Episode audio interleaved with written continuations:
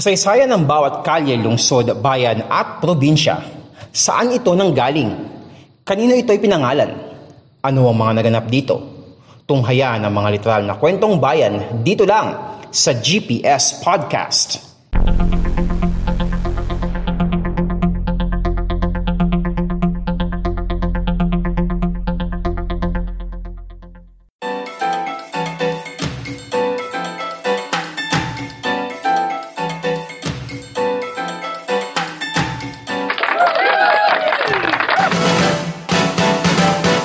What is up mga kapodcast?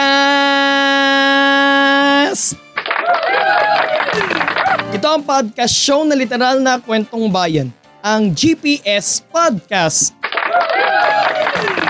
A month ago mga kapodcast, naganap ang isang plebisito dito sa San Jose del Monte City sa Bulacan na kung saan ay uh, pinagbotohan kung payag ba ang mga Bulakenyo na maging isang highly urbanized city ang San Jose del Monte. And then after the after two days of canvassing ng mga boto, nanalo ang mga hindi pabor na maging isang highly urbanized city ang San Jose del Monte.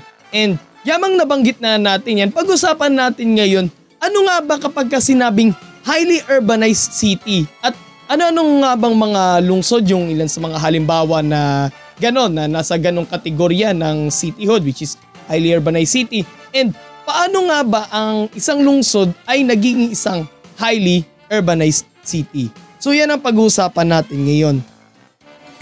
So, sayin natin ha, ayon sa Section 452 ng Local Government Code of 1991, kikilalanin bilang highly bilang isang highly urbanized city ang isang lungsod kung mayroon itong populasyon na hindi bababa sa 200,000.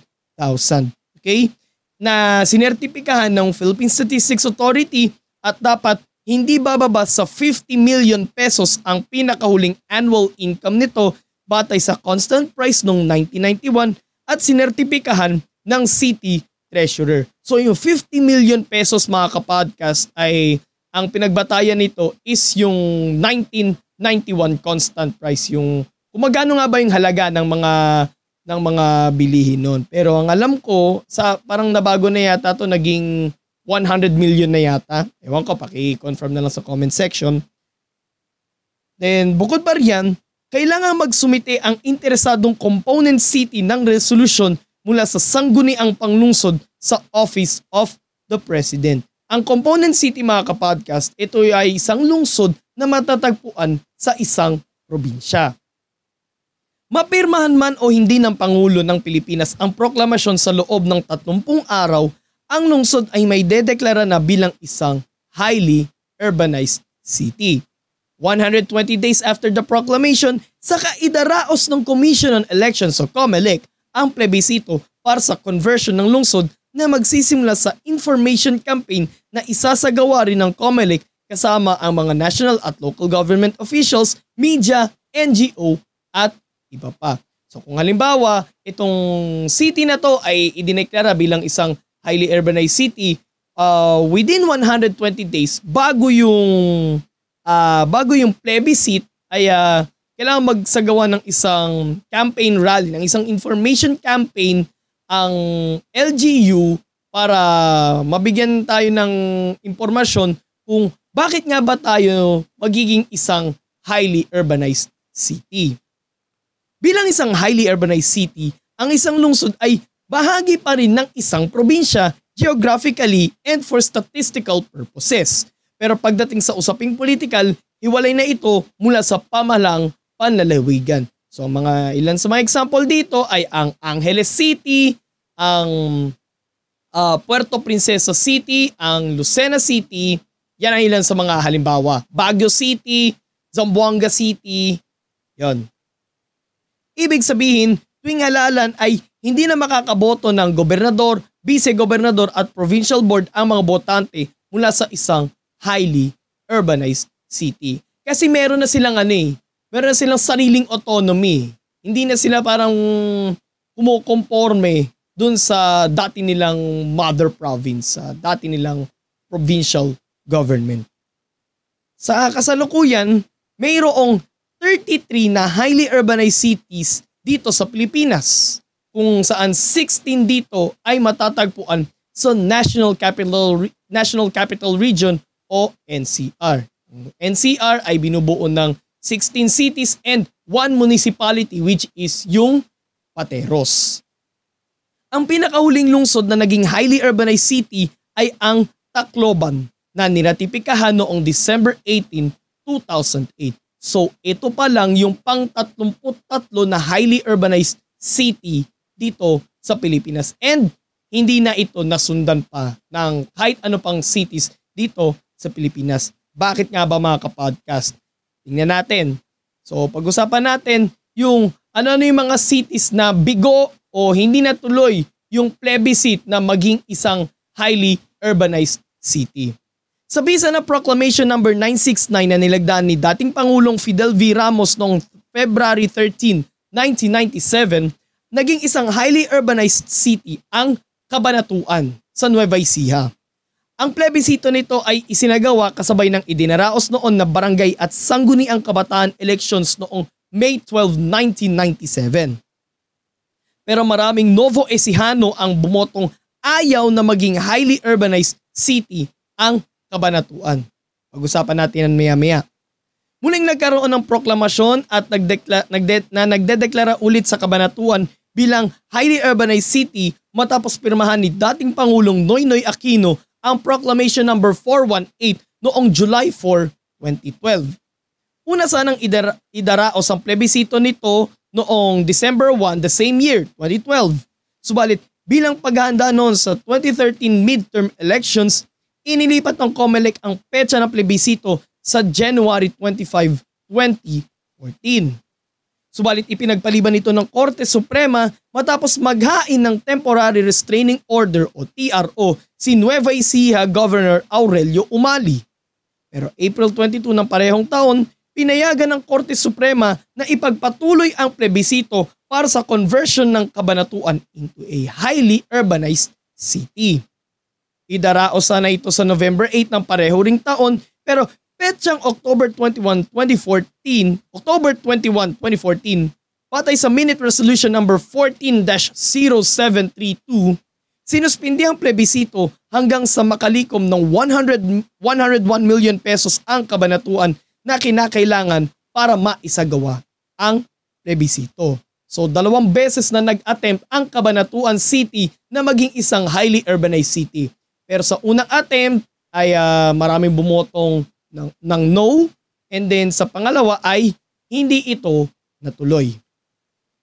Next naman, sa bisa naman ng Proclamation number no. 940 na nilagdaan ni Nooy Pangulong Gloria Macapagal Arroyo, idineklara naman bilang isang highly urbanized city ang lungsod ng Tarlac. Ngunit sa ginanap na plebisito noong February 11, 2006, marami ang bumotong hindi pabor na maging highly urbanized city ang Tarlac City. Nilagdaan naman ni Nooy Pangulong Noynoy Aquino ang Proclamation number no. 124 noong March 14, 2011 na nagdedeklara sa lungsod ng Antipolo sa Rizal bilang highly urbanized city. Subalit inanunsyo ng nooy alkalde ng Antipolo na si Danilo Leible noong April 4 ng parehong taon ang postponement sa dapat sanay plebisito nito sa petsang June 18, 2011. At that time mga kapodcast, ang Antipolo, tinayo na dito y- yung uh, provincial government ng Rizal. Although, ang kinikilala pa rin na na capital or de facto capital ng probinsya ng Rizal noon ay ang Pasig. So ang Antipolo noon, ang turing sa kanya ay de jure capital hanggang noong 2020. And then ito last to. To, napag-usapan natin to sa intro. Nilagdaan naman ni Nooy Pangulong Rodrigo Duterte ang Proclamation number no. 1057 noong December 4, 2020 kung saan idinedeklara ang lungsod ng San Jose del Monte sa Bulacan bilang isang highly urbanized city. Subalit sa ginanap na plebisito nito lang October 30 ng kasalukuyang taon ay maraming bumotong hindi pabor na maging highly urbanized city ang San Jose del Monte.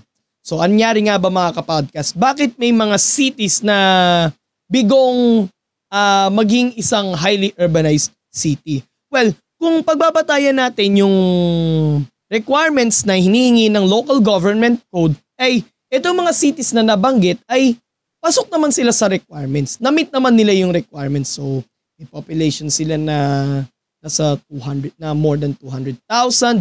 Yung annual income, yung previous annual income nila is more than 50 million or more than 100 million kung ilan man. Na-meet nila yung requirements. Okay? Pero ang pinaka tanong lang dito mga kapodcast ay kung handa ba ang mga citizens ng ng lungsod na yon na maging isang highly urbanized city itong itong city na ito, itong component city na ito. Okay? So, ano nga bang perks ng pagiging isang highly urbanized city? So, maraming mga investors yung mamumumu- mamumuhunan sa sa city na yun. And syempre, ay uh, maraming mga negosyante ang magkaka-interest na magtayo ng kanilang negosyo doon sa doon sa sa city na yun. Siyempre, tataas din yung ano, tataas din yung annual budget ng ng city na yun kasi hindi na nga sila kukonforme sa sa provincial government instead sa sa national government na sila dedirekta. So yung pondo na panggagalingan nila para sa mga projects nila ay uh, rekta na mula sa sa national government. So hindi na nila kailang, kakailanganin ng basbas ng provincial government. Ganun ang perks ng uh, ng isang highly urbanized city. Pero kung babalikan natin, bakit itong mga cities ito, ang Cabanatuan, ang Tarlac City, ang Antipolo, ang San Jose del Monte City, bakit uh, hindi sila, bakit nag-fail sila na maging uh, isang highly urbanized city? Well, maraming factors din kung bakit. Una dyan, syempre, yung uh, sinasabi raw nila na what natataas daw ang tax. Okay? Tata- tataas daw ang tax. Pangalawa, ang so pag tumaas ang tax ay uh, tataas din ang bilihin. And then pangalawa, sabi na baka raw hindi raw tumaas yung sweldo ng mga ng mga nagtatrabaho doon, di ba? Halimbawa na lang yung let's say sa kaso ng sa San Jose del Monte City. So ina-expect ng iba na uh, magiging Manila rate na yung yung sahod nila doon. Pero yung sahod ng mga nagtatrabaho dito. But still, kahit maging highly urbanized city tayo, ang magiging rate natin is regional ano regional rate pa rin. So region 3 pa rin tayo. Naroon lang kasi na geographically ay malapit tayo sa ano eh. Malapit ang San Jose del Monte sa sa NCR, eh, mga kadikit niyan. Caloocan, San, uh, Quezon City.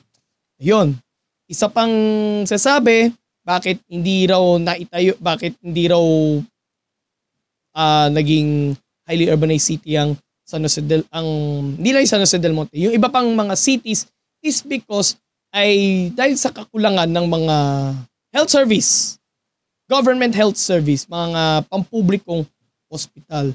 And bukod pa riyan yung mga uh, problema sa infrastruktura, may mga lugar kasi dun sa mga cities na yun na uh, may mga kalsada na hindi pa sementado, di kaya lubak-lubak yung daan and then samahan mo pa ng traffic issues.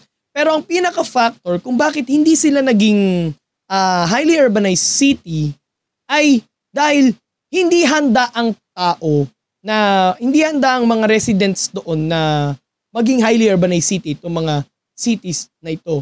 Ang parang akala nila kasi mga kapodcast na kapag naging highly urbanized city, ay hihiwalay na talaga ng tuluyan sa mother province, both geographically and politically. Pero kung titingnan natin, kung pagbabatayin natin, even in the uh, previous topics natin, mga napag-usapan natin, ano-ano ba yun?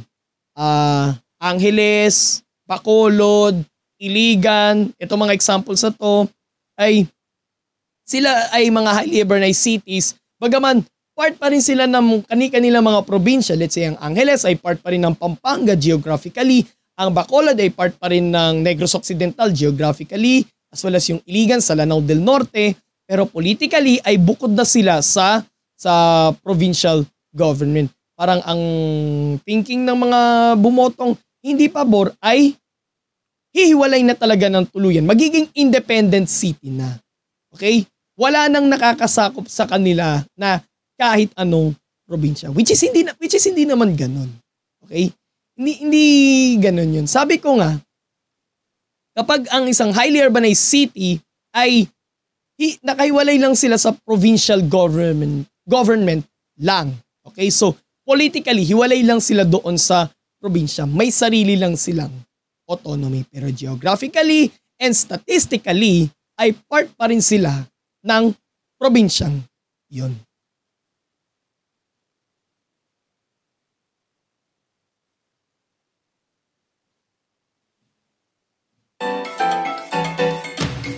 So, kayo mga kapodcast, anong ang opinion nyo dito about sa uh, highly urbanized city? Pwede nyong, pwede nyong kontrain yung ano, pwede nyong kontrain yung mga sinasabi ko. Pero, itong mga ano na to ay batay ito sa mga uh, nak- nakalap natin na mga na mga information campaigns doon sa mga uh, sa mga previous plebiscites ng mga ng mga probinsya. Lalong-lalo na yun itong huli, yung sa yung sa San Jose del Monte. So kayo mga kapodcast, anong opinion nyo dito?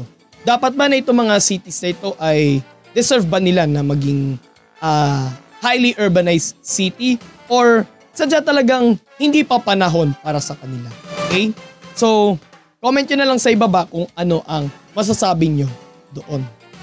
More episodes coming your way so please follow us on our social media accounts Facebook, Instagram, and TikTok, Podcast Nimans. At mag-subscribe po kayo sa ating YouTube channel, Podcast Nimans. And don't forget to click the notification bell button. At mapapakinggan niyo po ng libre ang GPS Podcast sa Spotify, Pocket Cast, Google Podcast, Red Circle, sa Apple Podcast at sa Podvine. Ito po si Mans at ito ang podcast show na literal na kwentong bayan, ang GPS Podcast. God bless everyone. God bless the Philippines. Purihin po ang Panginoon.